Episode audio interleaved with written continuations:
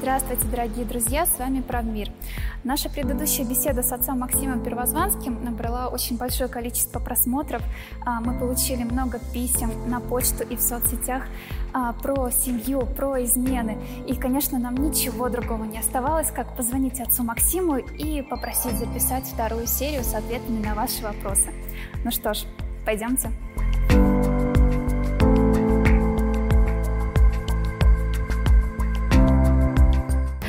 думаете, с чем это связано? Почему у людей столько вопросов возникает и возникает?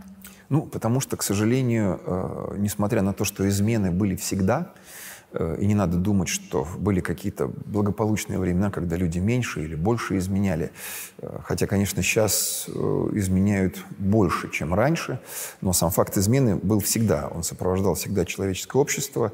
Но раньше было понятно, что с ним делать с изменщиком, с тем, кому изменили, существовали соответствующие э, так сказать, понятия, правила. А, то есть человека, пойманного на измене, например, в Ветхом Завете полагалось побивать камнями.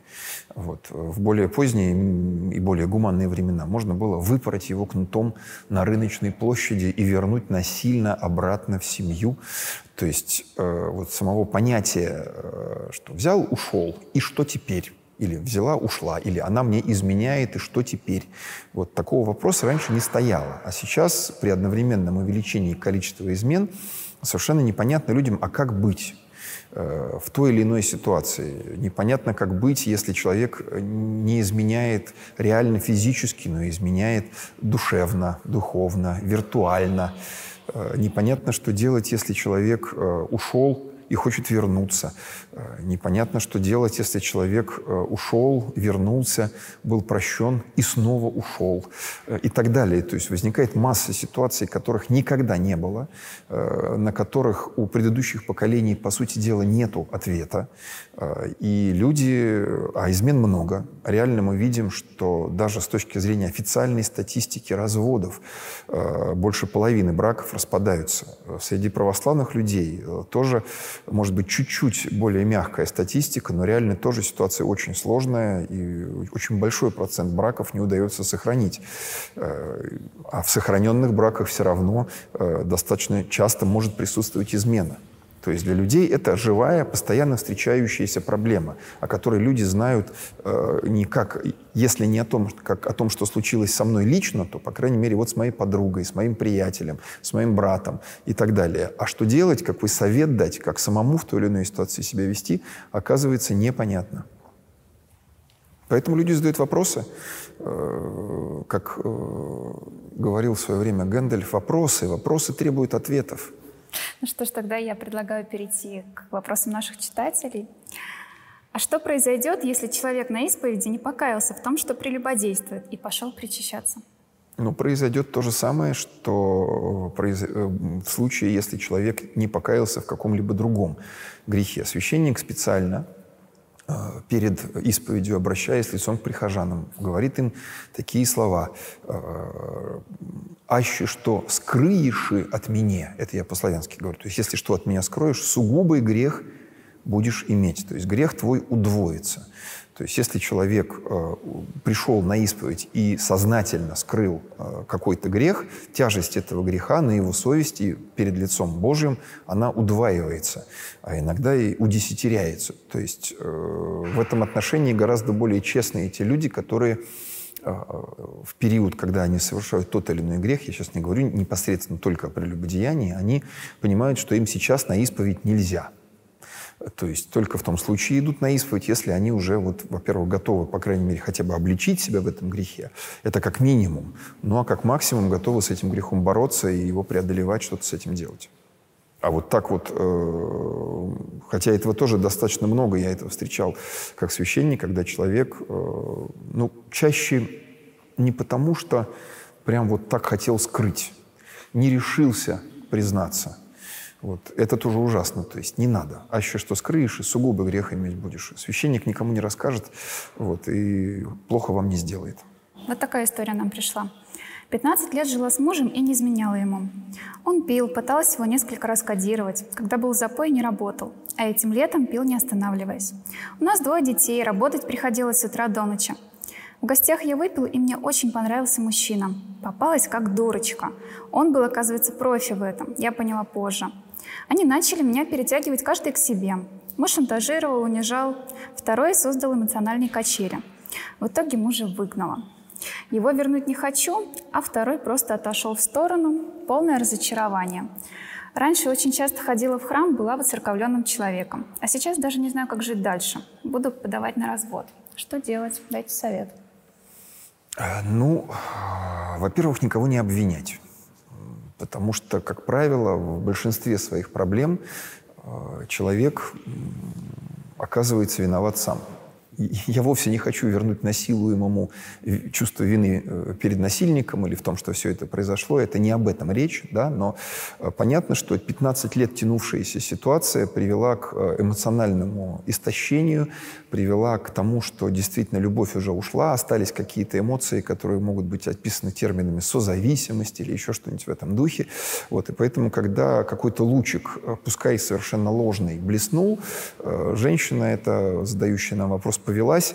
Ну и, соответственно, слава богу, что сейчас она сама это видит. Э, и неважно, был ли он профи или не был ли он профи, это э, оценить, я думаю, невозможно. Важно, что это действительно и естественно оказался не тот человек, потому что вот из такого эмоционального состояния, из э, отношений, находящихся в глубоком кризисе, невозможно успешно выйти, просто зацепившись за кого-то другого. Вот так оно в принципе не работает, хотя очень часто измены совершаются именно так. Я плохо живу со своим мужем, я плохо живу со своей женой, я измучился, я, э, так сказать, э, уже истратил и истощил все ресурсы душевные, телесные, духовные, эмоциональные, какие только были. А тут вдруг я почувствовал, что вот меня, вот здесь вот выход, вот он или она такая светлая, такая чистая, такая добрая. Вот я, э, естественно, человек вот света ведется, да, буквально луч света в темном царстве ведется, но это никогда не заканчивается хорошо. Э, вопрос отдельный, э, как надо было завершать те отношения с мужем, который беспрерывно пьет. Вот. И здесь, в принципе, церковь усматривает основания для, э, в том числе и церковного расторжения брака. Но без подробностей ответить на этот вопрос невозможно, но, по крайней мере, нужно было как-то нормализовывать предыдущие отношения. Вот. А так, естественно, наступает еще большее разочарование, причем э, как-то вот очень грустно женщина пишет, раньше была воцерковленным человеком, ну, наверное, Бог виноват, что этот второй оказался профи, да. Ну, я уж так с сарказмом об этом говорю. Конечно, нет.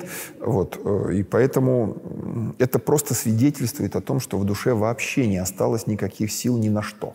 Потому что, чтобы верить в Бога и Богу для того, чтобы э, как-то... Для этого тоже нужны ресурсы. Как это ни странно. Для этого тоже нужны духовные и душевные силы. Поэтому я могу посоветовать э, ни в коем случае, не заводя никаких новых отношений и не торопясь подавать на развод, в конце концов штамп в паспорте ничего не решает, э, за исключением редчайшей ситуации, заняться э, каким-то восстановлением себя почитать книжки, посмотреть хорошие фильмы, э, пойти в спортзал, э, поваляться в снегу, э, понюхать мимозу, расцветающую в Сочи, и еще что-нибудь в этом духе, то есть прийти в себя. Нужно оказаться в состоянии того самого блудного сына, о котором мы только что говорили, придя же в себя, сказал себе. Там, и дальше уже понять, что так сказать, делать. То есть нужно восстановиться. Вот, и понять, что ты сама отвечаешь за свою жизнь, и тебе решать, как тебе идти дальше.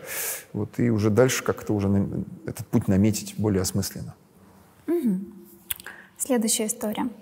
Муж изменил, ушел и живет с другой. Мы венчаны 20 лет, он подает на развод, а у него еще и лейкоз. Что мне делать? Э, смотрите, вообще люди, 20 лет прожившие вместе, они связаны друг с другом э, множеством, тысячами невидимых нитей.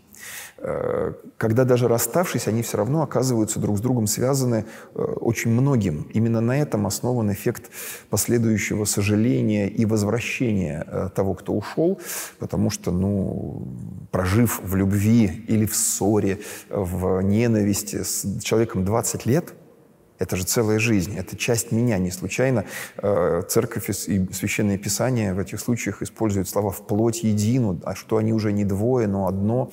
Поэтому, когда теперь он ушел, э, в сердце этой женщины вот эти крючочки, которыми она держится за него, их очень много.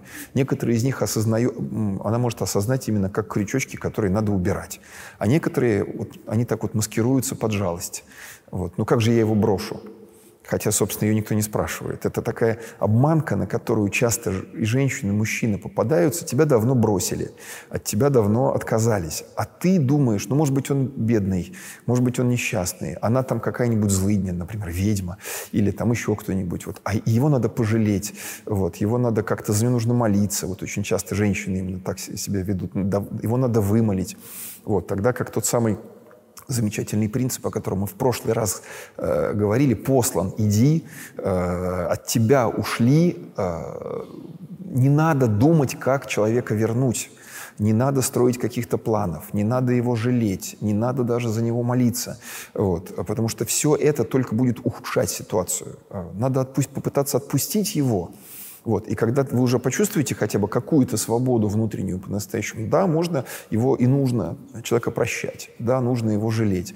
Но не так, чтобы вот, вот сейчас вот я его пожалею, где он, бедный щеночек там, или еще кто-то, которого надо как-то вот действительно спасать. Он упал в канализационный колодец, и мы всем миром сейчас начнем его несчастным оттуда вытаскивать. Человек сделал свой выбор.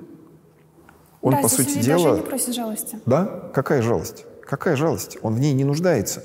Э, если он придет и попросит вашей помощи в лечении лейкоза, тогда надо будет думать, а надо ли ее оказывать, а можете ли вы ее оказать. Ну, в конце концов, дайте телефон знакомого онколога, если у него нет этой, этого телефона, и этим ограничьтесь. У нас была хорошая любящая семья, многодетная, венчанный брак, воцерковленный, полный набор. Когда младшему сыну исполнилось 9 месяцев, муж ушел из семьи. Он подал на развод и почти сразу женился на крестной нашего младшего сына. До этого он с ней жил. Я не знаю, что спросить, мне просто очень больно. Понимаю, что надо простить, но не получается. Сейчас он ведет себя по отношению ко мне по-хамски, грубо. Когда жили вместе, бывало распускал руки. Я сейчас в какой-то прострации. Не знаю, как быть.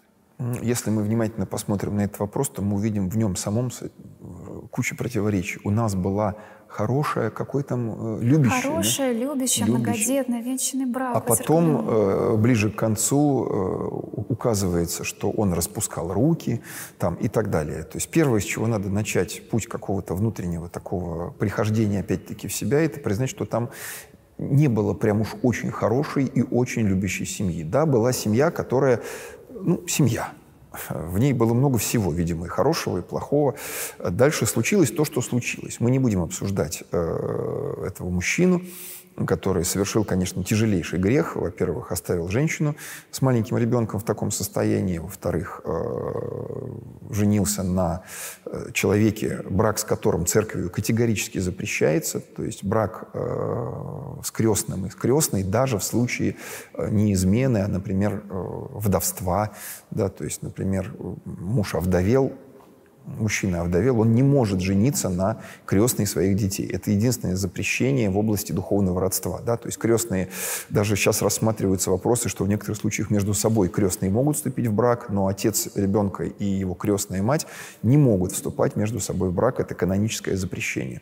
То есть человек пошел против мнения церкви, он пошел на сознательную измену, но подчеркиваю, мы сейчас не о нем. Э, мы сейчас об этой женщине, которая задает вопросы, говорит, что ей больно. Как мы можем ей помочь?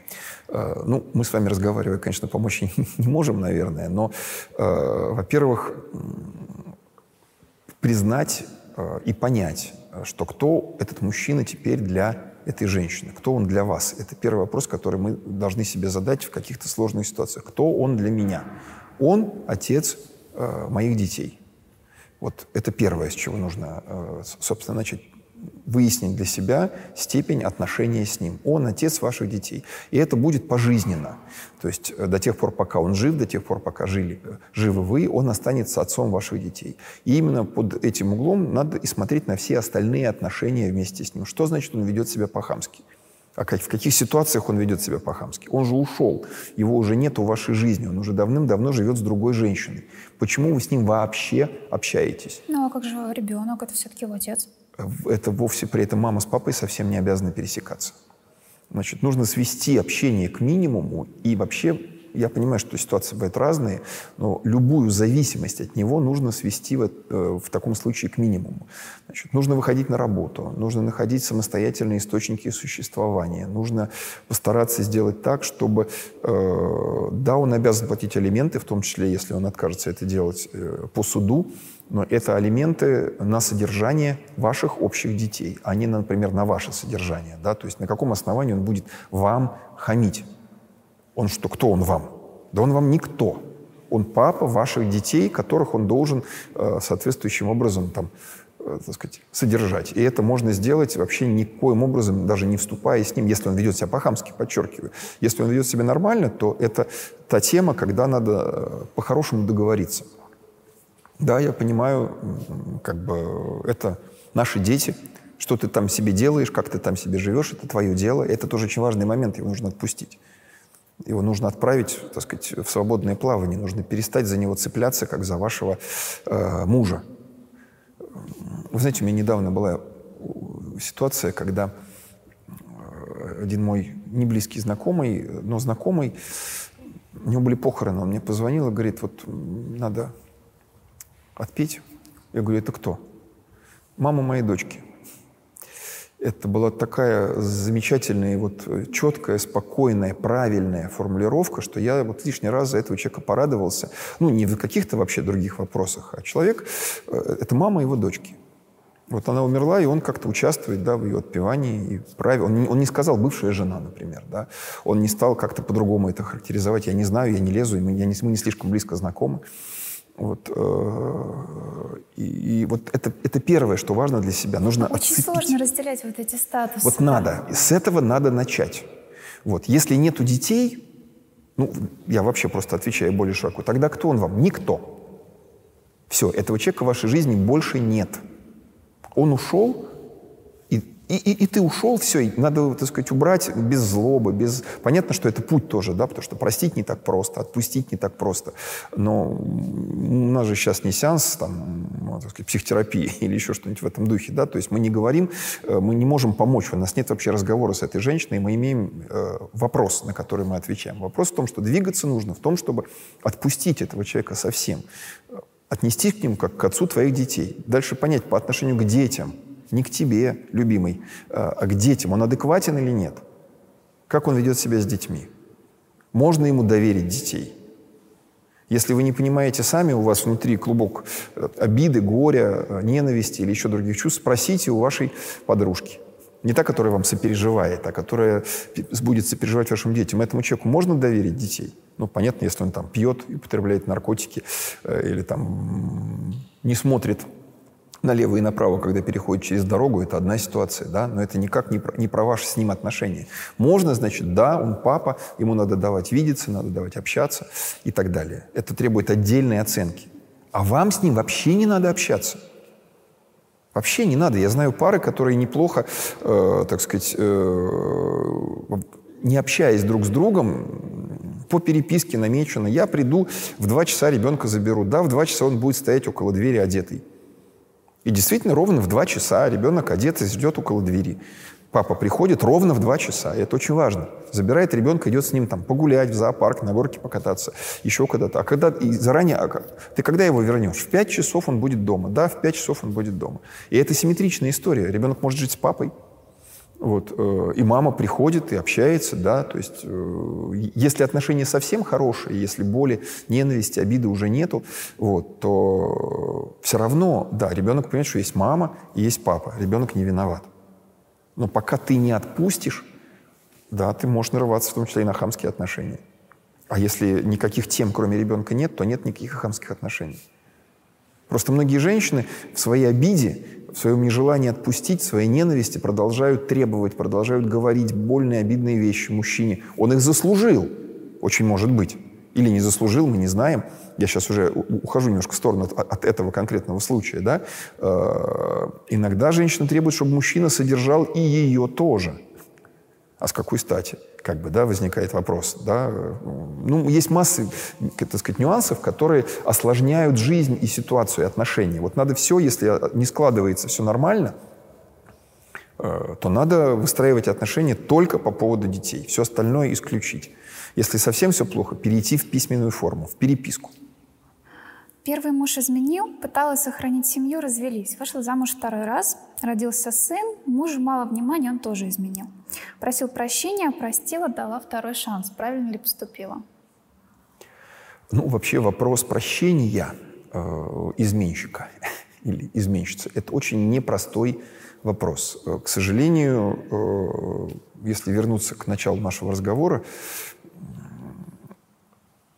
раньше – на протяжении столетий, даже тысячелетий вопрос не стоял. Человека насильно возвращали в семью в 90% случаев, и вопрос стоял лишь о личном внутреннем прощении, но не, не всегда о поведении. То есть от, не о том, как выстраивать с ним новые отношения, не о том, как... Это уже был действительно вопрос духовный к священнику на исповедь. Священник мог сказать, матушка, Бог простил, там надо прощать. Вот. Э, а сколько раз прощать? А до 77 раз. Э, вот. То есть это была совершенно другая ситуация. Сейчас человек действительно может уйти, вот, а потом захотеть вернуться. Он может захотеть вернуться, попросив прощения – или не попросив прощения. Такие истории тоже бывают. Вот, когда человек, например, говорит, можно я вернусь? И женщина говорит, возвращайся. Вот. Э, а бывает так, что говорит, нет, нельзя. Или вот как, вот как отвечать, да, как вот мы же не знаем из э, вопроса, из этого письма, как он вернулся, Но как знаем, она его простила. Прощения. Он попросил прощения, она его простила. Если он искренне попросил прощения, если он выражаясь церковными словами, понес соответствующую епитемию, э, потрудился. Не в смысле она заставила его ползать на коленях. Этого не надо, это тоже серьезная ошибка, да? Вот. Но он действительно искренне просит прощения, он действительно кается, он по-настоящему завершил все те отношения. Мы видим, что он осознал эту ситуацию, то можно сказать, что женщина поступила правильно. Особенно если она сделала тоже и для себя соответствующие выводы. Да? Тут ведь как? Э, есть просто блудливые мужики. Я не знаю, я, сейчас мне хочется употребить матерное слово, вот, оно соответствующим образом его описывает, но я не буду, найдете в интернете, да. Значит, с такими жить нельзя. Вот нельзя с такими жить. Он изменит еще раз и еще раз и еще раз. Для него это просто форма жизни. Он просто не... Э, это человек, который не может хранить верность. Нигде, никогда и ни при каких обстоятельствах. Что бы он вам ни обещал, он снова и снова будет вам изменять. Вот ушел, и слава Богу, перекрестились, сказали, Господи, благодарю Тебя за то, что Ты избавил меня от этого воздержимся от все-таки э, как бы конкретных слов. И вот от, и ушел, и хорошо. Вот повод есть, избавил Господь. Вот, бывают действительно какие-то случайные падения. Искушений очень много. Подчеркиваю, я не случайно, и в прошлый раз это говорил, что если ты э, не изменял, значит, плохо предлагали. Это, конечно, шутка, в которой есть доля шутки. Вот, но э, по-хорошему, э, если вдруг Господь попустит, не случайно Серафим Саровский говорил, что если бы самому маленькому бесу была дана власть, он бы уничтожил всю землю в мгновение ока. Он бы сумел, э, так сказать, всех, всех сумел бы, так сказать, вот... Э, поэтому Господь не попускает. И на этом наша вера и спокойствие, что Господь не попустит. Но бывают ситуации, бывают случаи, когда э, вот есть такая интересная монашеская мудрость или присловие. Наказание монаху за гордыню – блуд. Э, вот э, почему? Неожиданно. Потому что монах, э, если он возгордится, то это ну, собой, что я святой, я уже спасаюсь. Я, эти все людишки там, они живут своими семейными жизнями, в значит, копошатся в своих проблемах, а я уже почти святой.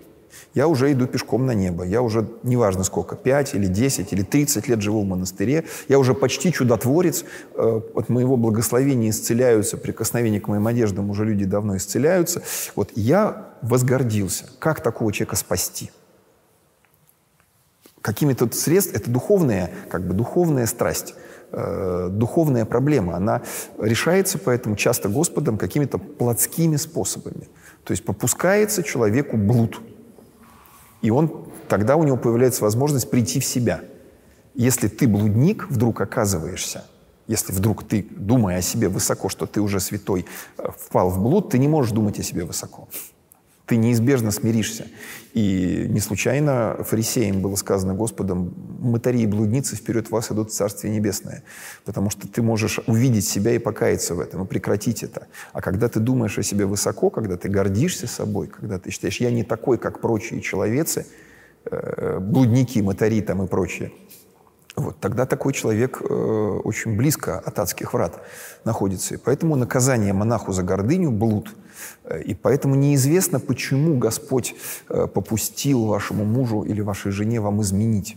Может быть, ваши отношения были настолько плохи или в таком критическом состоянии, что это потребовалось Господу как э, встряска какая-то, как какая-то... То есть вот бывают ситуации, когда можно и нужно простить, когда человек искренне кается, когда э, все уже по-другому.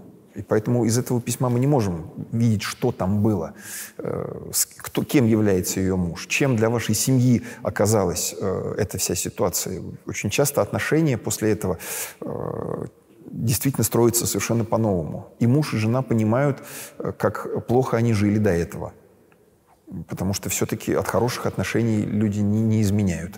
Вот, значит, отношения были не слишком хорошие или совсем не хорошие. А, а часто люди, вот, знаете, очень много писем, и я тоже таких много писем получаю, когда человек пишет, у нас была прекрасная семья, а потом она изменила. Или вот в предыдущем вопросе у нас было, у нас была хорошая, счастливая семья, а потом он ушел к крестной. То есть люди искренне считают, что все хорошо в семье. Такого, а потом вдруг кто-то изменяет не бывает вдруг. Вот, точнее, бывает, но это прям, вот знаете, по пьяни какой-нибудь, там, не знаю, там человек, э, не понимая, не зная себя, где-нибудь, я не знаю, в командировке на корпоративе выпил столько, сколько не, совершенно не планировал и никогда не пил, а потом проснулся в чужой постели. Это особая ситуация, что с ней делать. Вот. А когда человек сознательно уходит, изменяет к другой женщине или к другому мужчине, значит, не было там никакой счастливой семьи. Это значит, что люди из последних сил э, пытались э, сохранять сами семью. Я сейчас их не оправдываю. Пытались изображать счастливую семью. Пытались действовать по важному принципу церковному, между прочим, от внешнего к внутреннему. Им это было важно, им важна была семья, но там давно все было нехорошо. И иногда измена показывает, насколько все было нехорошо. А, я не, вовсе не за измены. Вот. И люди имеют возможность переоценить свои отношения и построить их по-другому. А, а иногда человек просто возвращается, э, потому что там его выгнали. И говорит, ну что, примешь меня? Ну, приму. И так просто до следующего случая. Да, как раз наша следующая ситуация. Муж ушел, через три месяца написал, если примешь, то хочу вернуться. Написала, приезжай. Третью неделю живем вместе, как соседи. Ни разговоров, ни интимных отношений. Я спрашиваю, что случилось, говорит, не определился.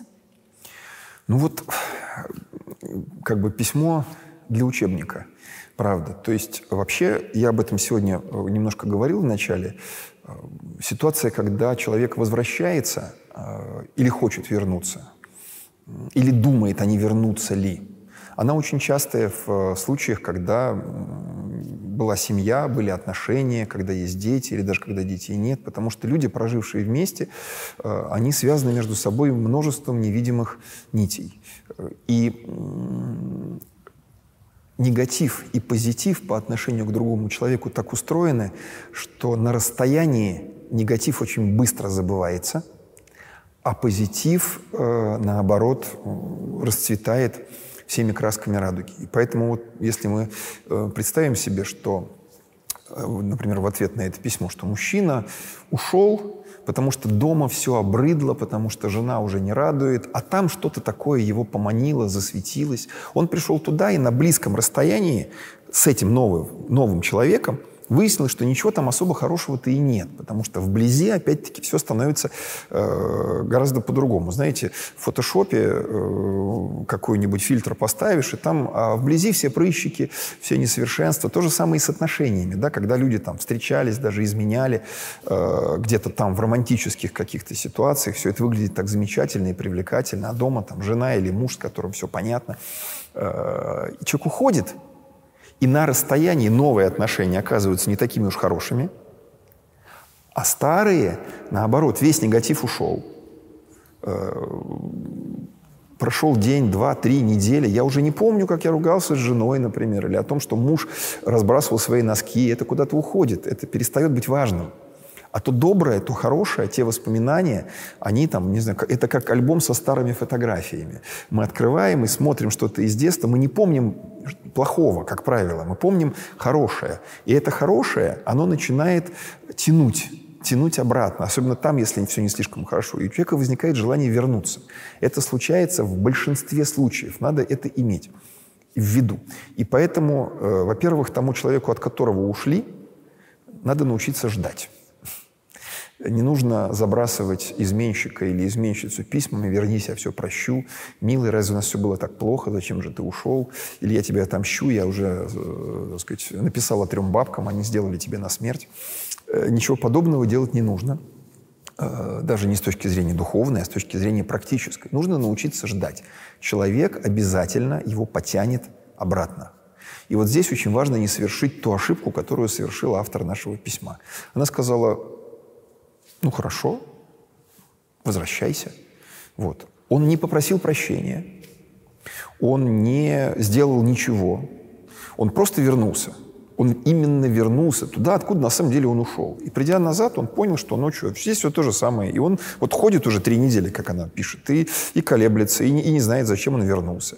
Э, поэтому ни в коем случае, как бы вам ни хотелось, это отдельная тема, что не все хотят и не все готовы принять, изменщика. Об этом мы сейчас вообще не говорим. Если вы хотите, чтобы он вернулся, если вы хотите, и чтобы она вернулась, ее принять. Ни в коем случае не, не бросайтесь радостно навстречу. Ну вот, наконец, месяц прошел или два, он говорит, можно вернуться. Конечно, возвращайся, да, э, наконец я, я ее, эту сволочь, эту стерву или этого, так сказать, этого самого, э, он понял теперь все. Ничего он еще не понял. Или она еще ничего не поняла, ее просто потянула. Поэтому не торопитесь никогда принимать человека обратно. Э, есть целая куча очень простых правил. Например, пишет вам муж, нам надо поговорить. О чем? Не надо радостно говорить, наконец-то он соизволил со мной поговорить. Э, я хочу вернуться. Зачем? Я понял, что я был неправ. В чем? То есть человек должен обязательно, если он не проговаривает сам, его нужно вынудить, э, а он, скорее всего, не сразу это сделает, проговорить и свою вину, и свое осознание. И, и то он должен обязательно попросить прощения. Опять подчеркиваю, не нужно, чтобы он ползал там в ногах, валялся, не надо. Прощение можно просить коротко э, и нужно, но это должно быть искренне и от всего сердца. Не нужно торопиться его прощать. Ни в коем случае не нужно возобновлять его там приезд. Э, слава Богу, что у них нет интимных отношений. Э, женщина пишет об этом как о том, что, о чем она сожалеет, что у нас до сих пор три недели, он здесь интимных отношений. Слава Богу, что их нет. Потому что какие интимные отношения? Он же еще не вернулся.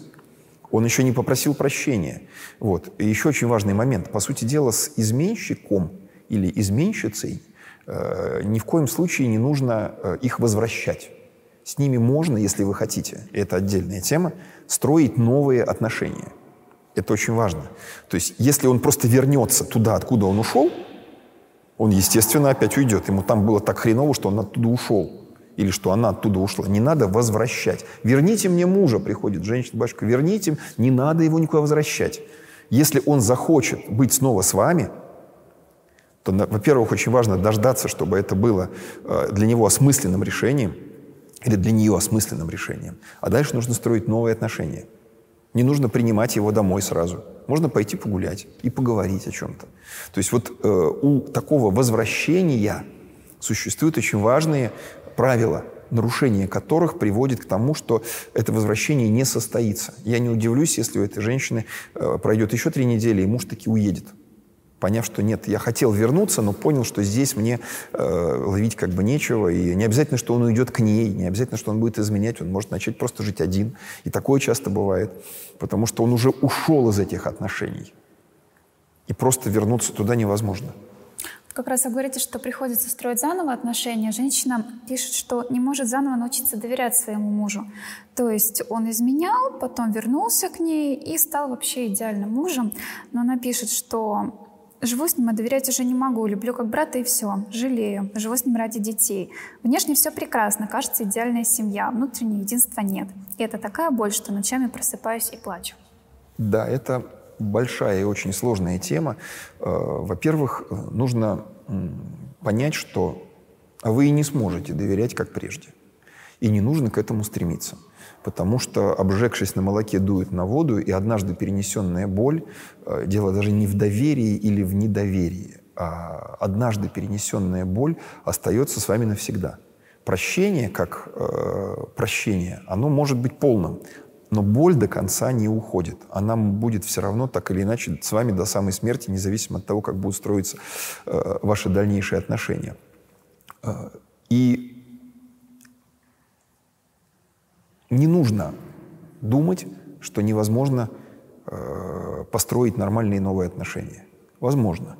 Для этого требуется пройти большой и сложный путь. Одним советом здесь обойтись невозможно. Я бы прямо рекомендовал непосредственно обратиться к какому-нибудь хорошему православному психотерапевту, который поможет вам э, те э, зажимы, образовавшиеся в вашей душе, те э, вещи, которые не, не позволяют вам принять вашего мужа таким, какой он есть. Теперь вы знаете о нем, что этот человек может вам изменить. Раньше вы об этом, этого о нем не знали. Теперь вы это знаете. Но это не значит, что вы не сможете его любить. Это не значит, что вы не сможете его принимать. Это не значит, что вы не сможете э, строить с ним нормальные отношения, понимая, что человек слаб. Иногда бывает, э, есть такая ужасная практика, она вообще правда ужасная. И не дай бог кому-нибудь из э, людей, кому изменили, пойти по этому пути. Но я сейчас объясню, почему я об этом вспомнил. Первое э, желание, которое возникает у человека, когда он узнает, что ему изменили, это изменить самому. Э, у этого желания есть несколько причин. И поднятие самооценки, я все еще желанная или желанный, и месть, э, и э, для того, чтобы... Ну, в общем, там целая куча причин, почему человек этого хочет. И очень многие люди на этот путь встают. Они идут и вот на зло изменяют, чуть ли не с первым встречным. Помните, даже, э, я не знаю, в фильмах наших это есть. Вот она э, выходит теперь там замуж, а я тоже хочу за первого встречного, да, то есть будьте моей женой. Помните обыкновенное чудо для старшего поколения? Вы только что меня просите, а мне все равно, мне важно, что я тоже, я тоже теперь женюсь. Она выходит замуж за другого, я тоже теперь женюсь. Вот это из той же серии, когда люди изменяют э, очень быстро в ответ на измену. Этого делать не нужно. Это искушение нужно преодолеть обязательно, э, потому что, потому что это нужно. Сейчас я не буду подробно об этом рассказывать, но удивительно, э, почему я сейчас об этом вспомнил. Человек, э, который в ответ изменяет, он потом, у него нет вот этой проблемы, которую пишет нам эта женщина. Потому что она будет, вот этот человек, в ответ изменивший, знает, что он тоже может изменить. Он знает, что все люди несовершенны. Он понимает, что все люди слабы. То, о чем мы не первый, уже не первый раз и в прошлый раз говорили, и сейчас говорим. Э, соблазнить можно любого. Соблазнить можно любого. И при принятие этого факта э, не нужно идти через э, собственную измену. Есть другие гораздо более э, правильные способы принять и понять этот факт. Что э, пасть может каждый. Но Бог, который знает нас лучше всех, Он нас прощает и принимает и продолжает любить. И поэтому человек тоже, будучи образом Божьим, может э, понять и простить человека, который искренне кается и который по-настоящему изменился. Э, но для этого требуется пойти, еще раз говорю, определенный путь, не обязательный, и не нужно путь собственной измены, но вот определенный путь пройти нужно. Понять и собственное несовершенство, и несовершенство этого мира, и понять, что ты жил просто до этого в розовых очках. А, интересно, нам пришли два почти одинаковых вопроса насчет переписок. Переписки с другими женщинами измена. Я не стала разводиться, но простить не могу, лучше поразвелась. И мужчина пишет. А что делать мужу, если пока изменяет в соцсетях, показывают, какие пишут комплименты жене? Чем это может закончиться? Ну, э, измена вообще – это когда мы другому человеку, э, чужому, отдаем то, что должно принадлежать нашему мужу или нашей жене. И поэтому измена – это не только телесная измена. Это измена в том числе и душевная, эмоциональная, духовная. Вот. И поэтому, конечно, это тоже измена. И поступать по отношению к этой измене э, нужно точно так же, как и к измене реальной. Если вы вдруг узнаете, что ваш муж или ваша жена вам изменяет – вы должны как бы сделать не просто выводы для себя внутри, да, вы должны начать определенную, я не знаю, программу действий. Вы должны ему об этом сказать. Э, желательно э, не надо никаких драк, расцарапывания э, лица и прочего недостойного поведения, встречные измены и прочее. Ничего этого не нужно. То есть вести себя нужно максимально, если вы хотите выйти из этой ситуации с честью, с минимальными для себя потерями и повреждениями, личными даже, не для ваших отношений, а для себя лично, то не надо делать глупостей вот этих самых. Но э, необходимо с человеком поговорить, необходимо э, перестать с ним жить. Э, если есть возможность, буквально разъехаться. Значит, если возможности разъехаться нет, бывает ситуация... А если общая ипотека? Э, общая ипотека, дети, там еще что-то, то, по крайней мере, разъехаться на разные, в разные комнаты. Нет возможности разъехаться в разные комнаты, на разные диваны. Э, и решать вопрос, что будет, как разъезжаться дальше. То есть в любом случае это подразумевает невозможность продолжения э, факт измены семейных отношений, по крайней мере, до выяснения, что это было, как будет вести себя другой человек. Дальше, в зависимости от его поведения, мы говорили о том, что значит, э, это определенный путь, э, причем да, даже не возвращение, а, по сути дела, перепостроение всех отношений. В случае вот подобной измены, там, любовной переписки в соцсетях или там еще чего-то, в общем, мы имеем дело практически с тем же самым, но, правда, э, из письма второго мне показалось, что жена просто дразнит мужа. Знаете, женщины иногда, которые злятся на своих мужиков, они ведут себя часто очень неадекватно. Они могут э, скандалить, они могут, страшное дело, кусаться. Вот, они могут там еще какие-то вещи. То есть это такое, знаете, поведение ребенка, который требует, чтобы на него обратили внимание. Если не получается по-хорошему, знаете, как в том анекдоте, да, жена и э, волосы покрасила, и красивое платье новое купила, там, и готовит вкусно, а муж не обращает на нее внимания, и все, да, потом она там, противогаз одела, говорит, милый, ты ничего не замечаешь? Он так глаза поднимает, а, говорит, брови выщипала. Вот, то есть вот бывает, когда мужчина, например, не обращает внимания, кстати, мужчины тоже так, ситуация симметрична, но часто женщины, э, с женщинами чаще встречающиеся, не обращает муж внимания на свою жену. Она начинает вести себя э, как ребенок, да, которому, если ребенок не получает положительного внимания, он начинает вести себя э, вызывающе, он начинает сначала кривляться, потом злиться, потом вести себя, там, что-то бить, ломать, становиться хулиганом, потому что ему лучше, чтобы его ругали, чем на него не обращали внимания. Вот. Так и женщина, например, часто начинает вести себя каким-то неадекватным образом, например, дразнить э, мужика, что вот, а вот я там, вот у меня, смотри, какая там переписка есть у меня, там, или еще что-нибудь, да, то есть попытка такая вот э, хоть как-то привлечь к себе внимание. Если это не, не эта ситуация, то да, мы имеем дело с э, изменой, Хотя, конечно, надо понимать, что одно дело э, мысли об измене. Господь, с одной стороны, сказал, да, всякий, смотрящий на женщину с вожделением, уже прелюбодействовал с ней в сердце своем.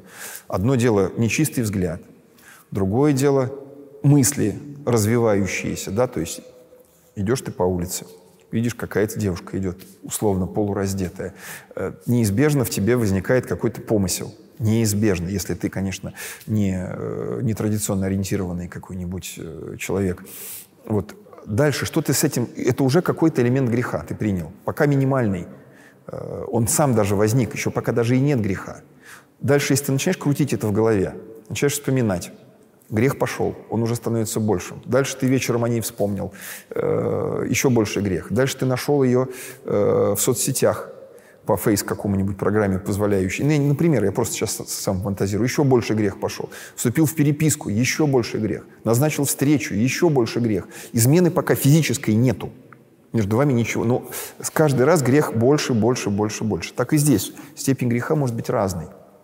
Э, от того, что ты, э, я не знаю, там, уже с кем-то переписываешься, уже что-то. Но, но по-любому это уже факт измены. Поэтому реакция должна быть в любом случае. И можно или нельзя простить человека, это точно так же, как в случае полноценной измены. Человек может, ну как это говорят, без попутал. Да, вот написала тебе какая-то женщина ты вступил в переписку, сначала формальную, потом какой-то элемент флирта, тебе понравилось, ты думаешь, ну ничего страшного, дьявол ведь как там, коготок увяз, все птички пропасть. Потом, вот, и тут жена, с кем ты там переписываешься? И ты такой, господи, прости меня, пожалуйста.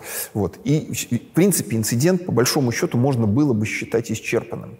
Ну, попутал без. Я прошу прощения, я не собирался никуда не уходить, не изменять, ни еще чего-то. Ну, вот, вот, вот так. Это очень нехорошо. Я не оправдываю эту ситуацию. Но э, другое дело, когда ты уже там давным-давно переписываешься. Сейчас каких только вещей нету. Сейчас и, так сказать, э, какой-то, не знаю, виртуальный секс предлагается, и какие-то там люди начинают слать друг другу интимные фотографии, и какие-то уже совершенно разговоры непристойные. И много чего как бы может быть. Это разная степень греха, разная степень измены.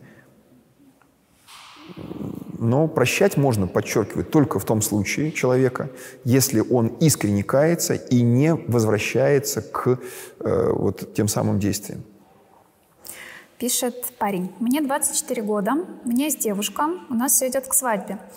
Я готов, я ее люблю и уверен, что это мой человек, с которым мне будет комфортно прожить всю жизнь. Но есть одна проблема. Мне на чисто биологическом уровне сексуальная близость необходима 4-6 раз в неделю, а я 1-2 максимум. Я большой противник измен, но когда долгое время на голодном пайке, мысли о других девушках так и лезут в голову. А, с девушкой разговаривали на эту тему, но она по своей женской природе не особо меня понимает. Что делать в такой ситуации? Если честно, то в этой ситуации я должен был бы ответить, идите, пожалуйста, кому-нибудь другому задавать подобные вопросы. Потому что очень странно, когда человек когда священник э, начинает что-то такое советовать людям, живущим в блуде, э, живущим в добрачных отношениях. Э, с точки зрения церкви это вообще э, тема смертного греха. Не про 4-6 а про раз в неделю, а про один раз в жизни. Это уже тяжелейший грех, который совершает человек э, против себя, против своей э, девушки и против отношений с ней, которые он хочет построить, ведя дело к свадьбе, как он написал. Ну хорошо, они поженились, проблема осталась. Вот давайте мы тогда четко разграничим этот вопрос. Если мы говорим, что это пишет муж, э, что у него такая-то вот проблема с женой, вот, то это будет совершенно другой вопрос. Вот потому что на самом деле, как это неудивительно, в брачных отношениях все возникает несколько иначе. И люди э, в брачных отношениях и на интимные свои отношения смотрят по-другому. Потому что на самом деле интимные отношения – это не физиология. Физиология есть, но она вполне себе поддается контролю. Э, не надо думать, что монахи, которые вообще отказываются от интимных отношений, это такие импотенты, которым просто ничего не надо. Это ведь не так. И в браке, в православном браке, подчеркиваю, вопрос священнику. Да, я, конечно, умею э, забыть, что я священник, и отвечать так, как будто я там, не знаю, психиатр на приеме. Вот. Э, вопрос священнику. В браке, в православном браке, в христианском, всегда есть воздержание – есть посты. Например, церковь предписывается, предписывает продолжительное воздержание, например, в период Великого Поста. А там вообще у нас 50 дней воздержания. Вот. Э, какие 4-6 раз в неделю? Если вы задаете вопрос священнику, вы должны понимать, что вы задаете вопрос о христианских отношениях. Не о том, что вы задаете вопрос абстрактному сексологу э, или, э, я не знаю, там, андрологу. Вот. Э, я вам Виагру не пропишу, если, наоборот, вашей девушке требуется больше, чем вам. А такие ситуации тоже бывают, да? То есть понятно, что по этому вопросу нужно обратиться к какому-то другому специалисту. А если вы уж так получилось, что шли, а тут священник э, отвечает на ваш вопрос, то я вам говорю, вы живете в блуде. Это очень плохо на вас скажется. Вы знаете, я э, неоднократно об этом говорю, как вопросы решались раньше и как вопросы решаются сейчас, что сейчас очень много проблем возникает. И мне далеко не всегда нравится, как вопросы решались раньше. Э, в семейных отношениях, в интимных отношениях, например. Но есть одно э, потрясающее э, свойство отношений, как они решались раньше, по отношению к тому, что происходит сейчас, это единственность женщины, твоей собственной жены, и единственность отношений с ней. Есть такая хорошая поговорка, если Мерседеса не видел, то Запорожец хорошая машина – так вот, люди, которые имеют э, или имели несколько брачных, условно брачных, внебрачных связей или партнеров, они всегда сравнивают. Люди, которые смотрят порнографию, они всегда сравнивают. А как у меня, а как вот там, э, в этом самом порно, каком-нибудь порно-ролике или еще где-нибудь. И они начинают испытывать очень быстро неудовлетворенность своими собственными отношениями. Хотя у них там может быть все очень даже хорошо. Но они имеют какие-то представления либо из своего собственного, либо из чужого порно-опыта какого-нибудь, и им становится хреново, потому что вот они не знают, что делать, потому что вот им хочется, чтобы вот с женой было вот так, вот так, а жена так вот не хочет. Или наоборот, эта ситуация тоже, женщины тоже так бывает, что вот ей хотелось бы, чтобы муж вот так-то, так-то, так-то, а он почему-то говорит, что он так не хочет.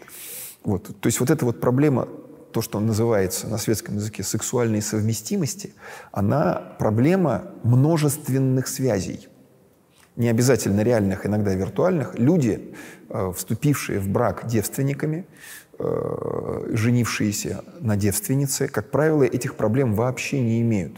Как это неудивительно. Я это говорю не из теории, поверьте, а из колоссального священнического опыта. Я вижу, как люди, э, мне, так сказать, приходилось, я стараюсь в чужие постели не лезть, но иногда э, сама эта постель к тебе приходит, и ты узнаешь какие-то подробности о семейной, интимной жизни супругов, живущих долго и счастливо. И ты понимаешь, что это невозможно. Вот даже для меня, э, я, я не понимаю, как они живут. Потому что там вообще ничего хорошего, как бы вот с точки зрения вот такого вот сексуальной совместимости нету. Я сейчас не буду подробности, хотя вот и, и как бы язык чешется, чтобы пример привести. Я люблю примеры приводить. Я не буду приводить все-таки примеров, когда действительно вот не такая 4,6 или 1,2, а действительно реальная серьезная сексуальная несовместимость. Но людей это не напрягает, потому что «Запорожец» хорошая машина, потому что эта женщина была первая, кто подарила тебе радость интимной жизни, потому что ты ее любишь по-настоящему, не просто ожидаешь, как это написано у автора письма, я ожидаю, что мы проживем с ней всю жизнь. Какое там слово, помните? Комфортно. Мне с ней будет, я надеюсь, мне с ней будет комфортно – для христианского брака это важное слово, но оно какое-то десятое. Человек не употребит его, э, ожидая комфортных отношений, что я, я женюсь, потому что я себе ожидаю с этой женщиной комфортных отношений. Я ожидаю с ней любви, я ожидаю с ней радости. Я хочу, чтобы она была со мной счастлива. Настоящая любовь – это счастье другого человека. Я хочу, чтобы она была со мною счастлива. Не просто я хочу обладать. Не то, что мне нужна резиновая кукла, с которой мне 4-6 раз, или виртуальная партнерша, с которой мне будет 4-6 раз в неделю хорошо. Простите, что я уж про 4-6 придрался. Вот, потому что на самом деле не надо человеку 4-6. Ему вообще непонятно, сколько надо. Если ему не надо, э, так сказать, если он не получает какого-то удовлетворения, у него, простите, полюция свершится э, и самопроизвольное семяизвержение. Ничего с ним такого страшного не произойдет. А это самопроизвольное семяизвержение, простите, может быть, мы вырежем потом этот эпизод, оно совершается у мужчины в норме раз в две недели. Вот примерная норма не, психо, не психологическая, не самонакрученная. Вот, поэтому все там будет нормально, если есть любовь. Если есть, если эта женщина, еще раз говорю, первая. Потому что вот когда человек девственником вступает в брак, для него интимные отношения – это бомба. То есть это буф, это столько эмоций, это столько счастья, это столько радости, когда ты любишь этого человека. И какие-то там вопросы чего-то несовместимости оказываются настолько 38-ми. А тут брака-то еще нет. А этот вопрос уже встал, э, как, как с ним жить. Вот не знаю. Это точно не к священнику. С чего начал, тем и закончу. Мой любимый вопрос. Жена влюблена в одного известного митрополита. Это измена? Да. Почему? Да. Если влюблена по-настоящему, то она отдает другому мужчине то, что должно принадлежать мужу. Собственно, подчеркиваю, измена — это э, вот я беру то, что должно принадлежать моей жене, или в данном случае моему мужу. Э, я, если мы говорим о влюбленности, для, о митрополите, то значит речь не идет о какой-то физической связи. Очень может быть, что они там вообще никак не общаются, не пересекаются. Просто она там, не знаю, э, где-то его видит, ходит там на его службы, может быть, читает его. И здесь поэтому все зависит еще от того, что сам мужчина вкладывает в слово «влюблена». Может быть, э, вообще есть такой феномен – когда женщина, особенно это в период неофитства бывает, приходя в храм, условно говоря, влюбляется в священника. Но здесь очень много нюансов. Что значит влюбляется в священника? Ну, это так же, как влюбиться в актера. А, ну, опять, нет, и что значит влюбиться в актера? А, я не знаю.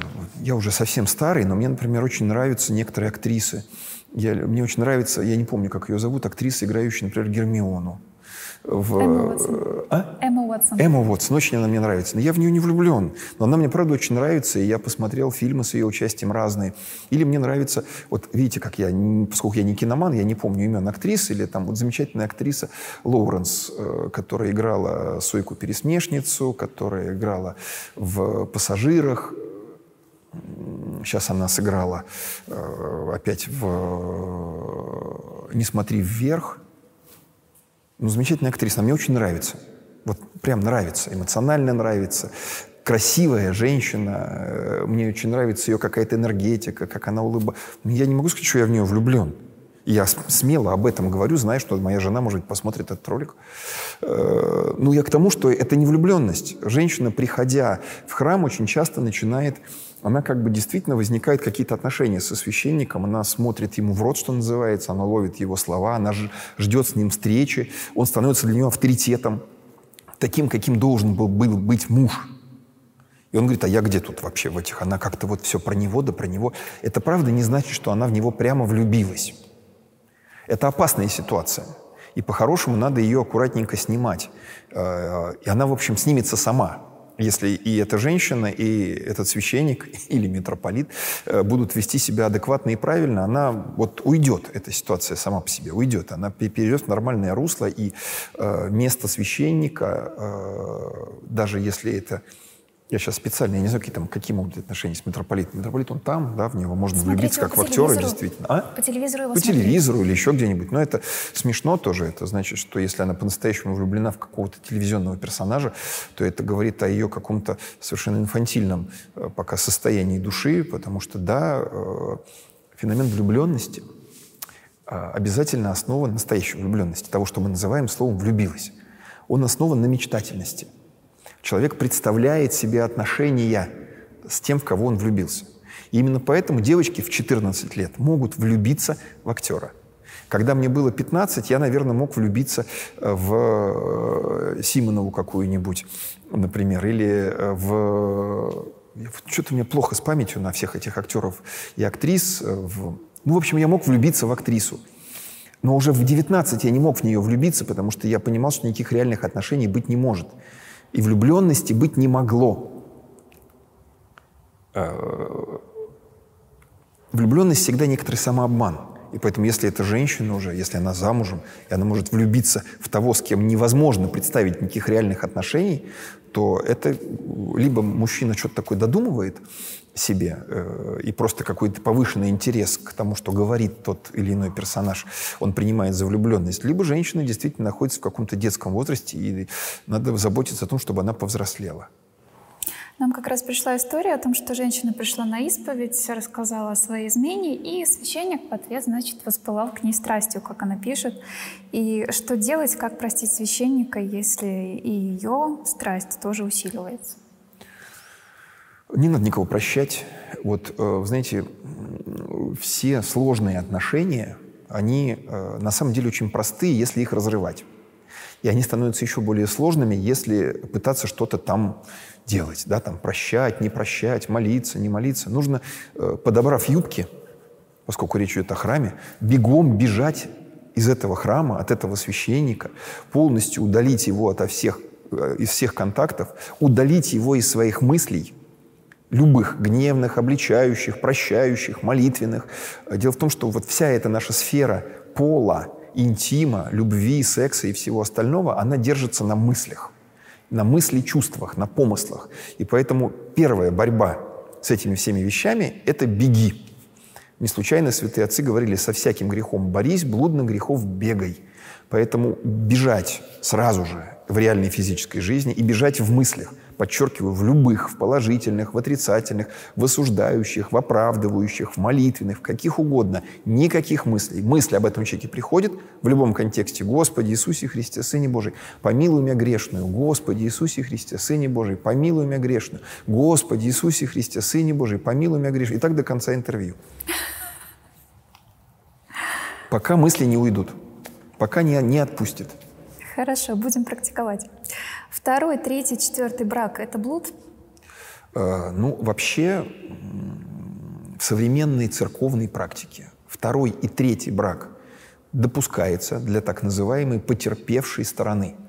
Э, четвертый брак не допускается ни при каких обстоятельствах. То есть если, например, человек овдовел, или от него ушел супруг или жена, э, муж или жена. То есть человек находится, вот неприятное слово, конечно, потерпевший. Но в церковном праве это слово прямо прописано, потерпевшая сторона. Э, вот понятно, что в, в, там, в разводе, в разладе всегда виноваты оба, мы это как бы понимаем, и свои выводы нужно сделать, но, но жили не очень хорошо, например. Да, но муж ушел, вот жена оказывается э, вот той самой потерпевшей стороны. Она имеет право на второй брак, в том числе на венчание своего второго брака. Вот. Или там, допустим, э, мужику попалась жена-абьюзер. Насилие физическое, психологическое. Я специально об этом рассказал, что и такое тоже бывает. Не только мужчины-абьюзеры встречаются. Значит, э, вырвался, выдрался, ушел, спасся, прошел сеанс восстановительной психотерапии э, имеет право на повторный брак. Ну, на второй брак. Естественно, с понесением каких-то соответствующих молитвенных, покаянных трудов. Второе или третье венчание совершается по особому чину, где очень много покаянных молитв, а не просто прославляющих таинство брака и желающих молодым всего хорошего э, здесь на небе, здесь на земле и там на небе.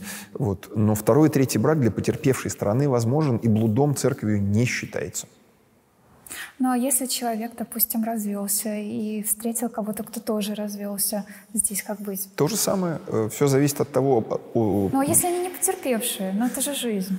Э, если они не потерпевшие, и это же жизнь, э, то по человеческому, мирскому представлению они могут вступить в брак, а вопрос о венчании будет решаться епархиальным архиереем вопрос о возможности венчания э, и признания благодатным этого брака, он э, не может быть решен вообще приходским священником ни при каких обстоятельствах. То есть просто со священником поговорить мало.